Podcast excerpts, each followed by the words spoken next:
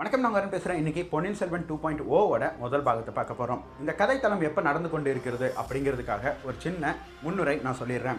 அருண்மொழிவர்மர் சேந்தன் அமுதனை மன்னராக்கி விட்டுட்டு இனிமேல் சேர்ந்த அமுதன் உத்தம சோழர் அப்படின்னு சொல்லி அழைக்கப்படுவார் அப்படின்னு சொல்லிட்டாரு. அப்போது இப்போ சோழ தேசத்தோட மன்னர் வந்து சேர்ந்த அமுதனான உத்தம சோழர். பெரிய பழுவேற்றையர் வந்தியத்தேவன் மேல எந்த தவறும் இல்லை அப்படின்னு சொல்லிட்டு இறந்து போயிட்டாரு. இதனால வந்தியத்தேவன் மேல விழுந்த பழி நீங்கிருச்சு. அதே சமயம் சின்ன பழுவேற்றையர் ஒரு தடவை வெளியே போனதாகவும் அதுக்கப்புறம் அவர் திரும்பி வரவே இல்லை. என்ன ஆனாரு எங்க போனாரு அப்படிங்கிற செய்தி யாருக்கும் இன்னும் தெரிய வரல. இப்ப பெரிய பழுவேற்றையரும் இல்லை சின்ன பழுவேற்றையரும் இல்லை. அதனால கொடும்பாலூர் விக்ரமகேசரியே கோட்டை பாதுகாப்பை பார்த்துட்டு இருக்கிறாரு முதல் மந்திரி அதே தான் அனிருத்த பிரம்மராயரே இருக்கிறாரு. இப்போ சோழ தேசத்துல ஒரு சில முடிவுகள் எடுத்தாகணும். ஆதித்ய கரிகாலனுடைய கொலைக்கு அப்புறம் நாட்டில் நிறைய குழப்பங்கள் இருக்கு. இதுக்கெல்லாம் முற்றுப்புள்ளி வைக்கணும். அதுக்காக சோழ தேசத்தில் உள்ள சிற்றரசர்களும் பக்கத்தில் நட்புறவு கொண்ட தேசங்களுடைய மன்னர்களையும் அழைப்பு விடுத்திருக்கிறாங்க. அப்படி நட்புறவு தேசத்திலிருந்து வரக்கூடிய ஆட்களில் பார்த்திவேந்திர பல்லவனும் ஒருவர். ஏன்னா ஆதித்ய கரிகாலனுடைய மரணத்துக்கு அப்புறம் சுந்தர சோழர்கிட்ட பல்லவ தேசத்தை தனியாக எனக்கு கொடுத்துருங்கன்னு சொல்லி பார்த்திபேந்திர பல்லவன் கேட்கும் பொழுது பல்லவ தேசத்தை சுந்தர சோழர் பார்த்திபேந்திர பல்லவனுக்கே திரும்ப கொடுத்துட்றாரு இப்போ பல்லவ தேசம் சோழ தேசத்திடம் இல்லை தனி ஆட்சியாக புரிஞ்சிட்டு இருக்காங்க அதே சமயம் எந்த நேரமும் ராஷ்டிரகூடர்கள் படையெடுத்து வரக்கூடும் அப்படிங்கிறதுனால எல்லையில் பாதுகாப்பை பலப்படுத்தி வச்சிருக்கிறாங்க. அந்த படை கொண்ட பாதுகாப்புக்கு தலைவனாக இருக்கிறது கடம்பூர் சம்புரையருடைய மகன் கந்தன் மாறன். ஆதித்ய கரிகாலன் இறந்ததுக்கு அப்புறம் ஆதித்ய கரிகாலன் செய்து கொண்டிருந்த வேலையான தென்திசை மாதண்ட நாக்கினுடைய வேலையை கந்தன் மாறனுக்கு தந்துட்டாங்க. இப்போ நம்ம கதை தளத்துக்கு வருவோம்.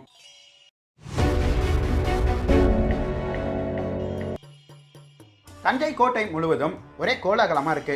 அதுக்கு காரணம் சிற்றரசர்கள் பெரிய பெரிய அதிகாரிகள் இன்னும் செல்வந்தர்கள் பக்கத்து நாட்டு ராஜாக்கள் இந்த மாதிரி நிறையா பேர் சோழ தேசத்துக்குள்ளே வந்துட்டே இருக்கிறாங்க.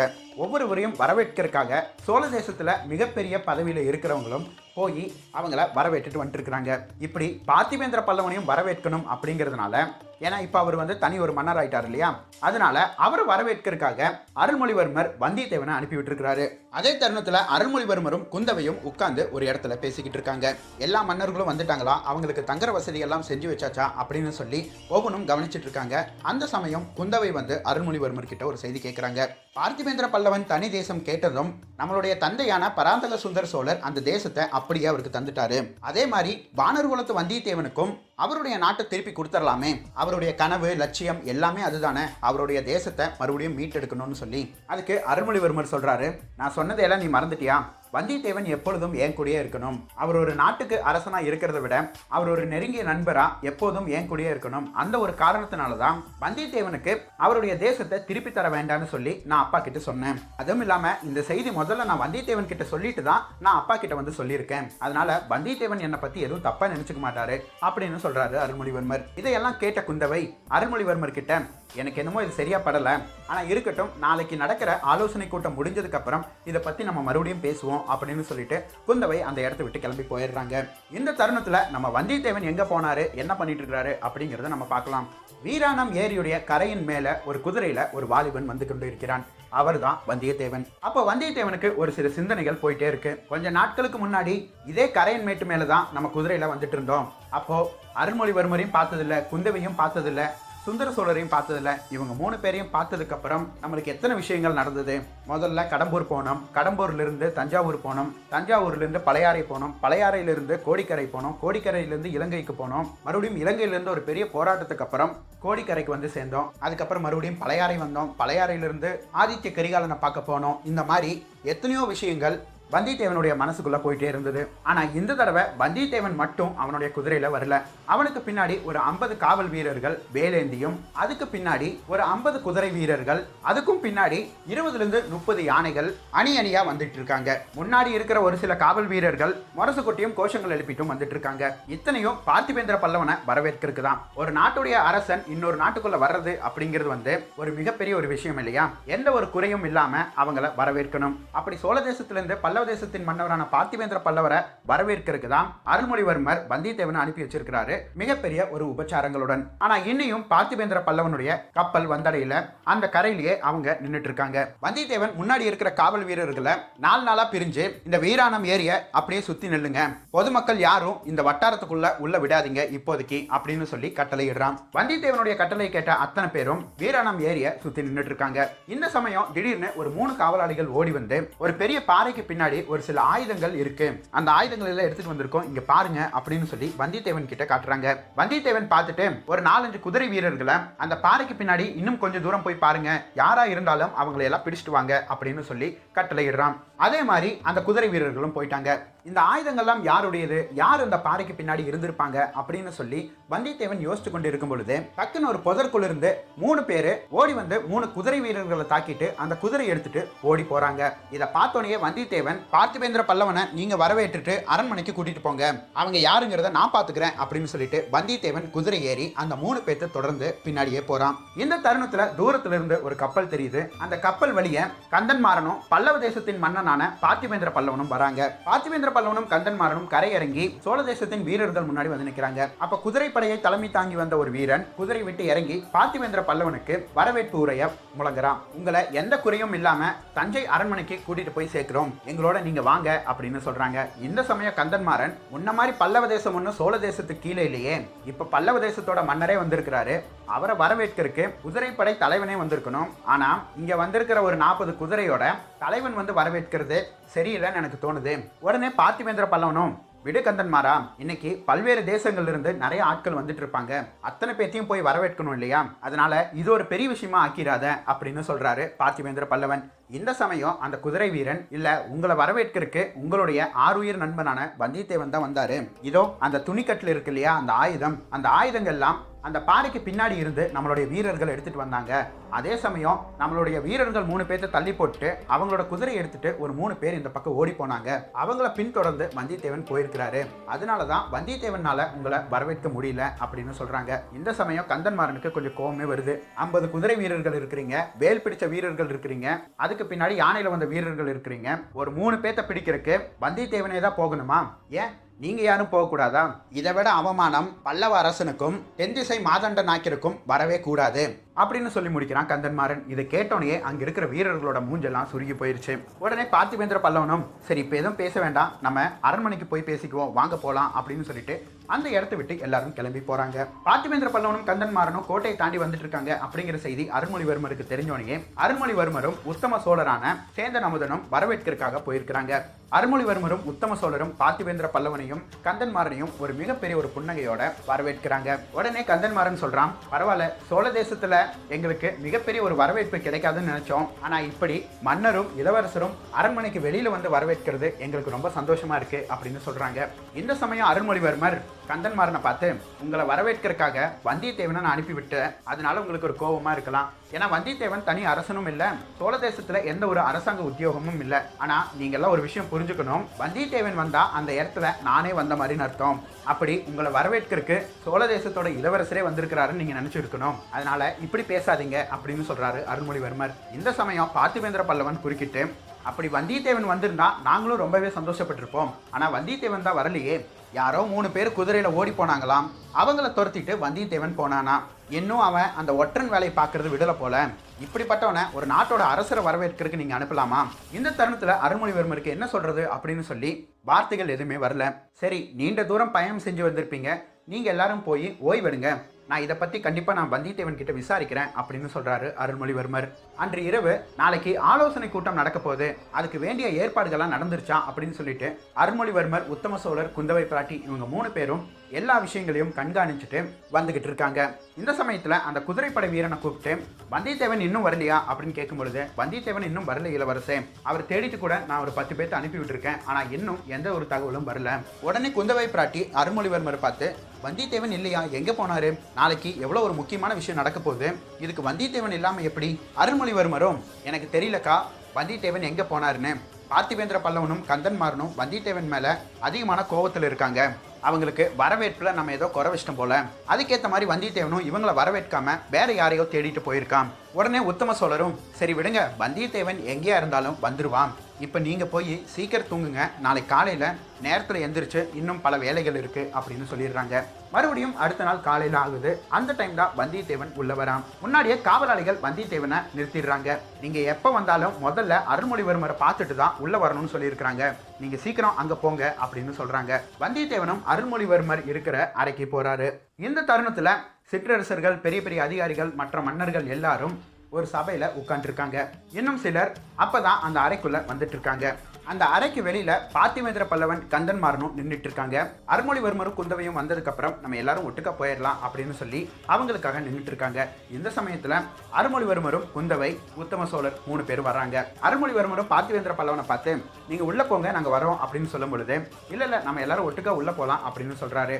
எந்த தருணத்துல அவங்க ரெண்டு பேரும் நின்றுட்டு இருந்த அந்த இடைவெளியில் வந்து நிக்கிறான் வந்தியத்தேவன். என்ன அருள்மொழிவர்மரே நான் வந்தது அப்புறம் உங்களை முதல்ல பார்க்கணும்னு சொல்லியிருந்தீங்களா? என்ன செய்தி அப்படின்னு கேட்கும் பொழுது அருண்மொழிவர்மர் கேட்கிறாரு நேத்தெல்லாம் எங்க போயிருந்த? இரவு முழுக்க எங்க போனேன் ஒரு தகவல் கூட சொல்லிவிடணும் அப்படின்னு சொல்லி உனக்கு தோணலையா? இன்னைக்கு இந்த கூட்டம் எவ்வளவு முக்கியமான கூட்டம் உனக்கே தெரியும். அப்படி இருக்கும்போது இந்த மாதிரி வேலையெல்லாம் பண்ணிட்டு இருந்தீங்கன்னா எப்படி? அப்படின்னு சொல்லி அருண்மொழிவர்மர் கேட்கிறாரு. இந்த சமயம் கந்தன்மாறன் ஒரு அடி முன்னாடி வந்து அது மட்டுமா பண்ணா? பல்லவ அரசர் வந்திருக்கிறாரு. அவரையே வரவேற்காம காட்டுக்குள்ள ஏதோ ஒரு காரணம் சொல்லி ஓடி போனான் சோழர் குலத்தில் இருக்கிறவங்க வந்தியத்தேவன் மேலே நம்பிக்கை வைக்கலாம். ஆனால் இவ்வளோ நம்பிக்கை வைக்கிறது எனக்கே சரியில்லைன்னு தான் தோணுது. சரி அவையில் எல்லாரும் கூடிட்டாங்க. நம்ம எல்லாரும் போகலாம் அப்படின்னு சொல்லும் பொழுது எல்லாரும் முன்னாடி ஒரு அடி வைக்கிறாங்க. அந்த சமயம் பார்த்திவேந்திர பல்லவன் வந்தியத்தேவன் ஒரு சிற்றரசனும் இல்லை. அவனுக்கு கீழே எந்த ஒரு படையும் இல்லை.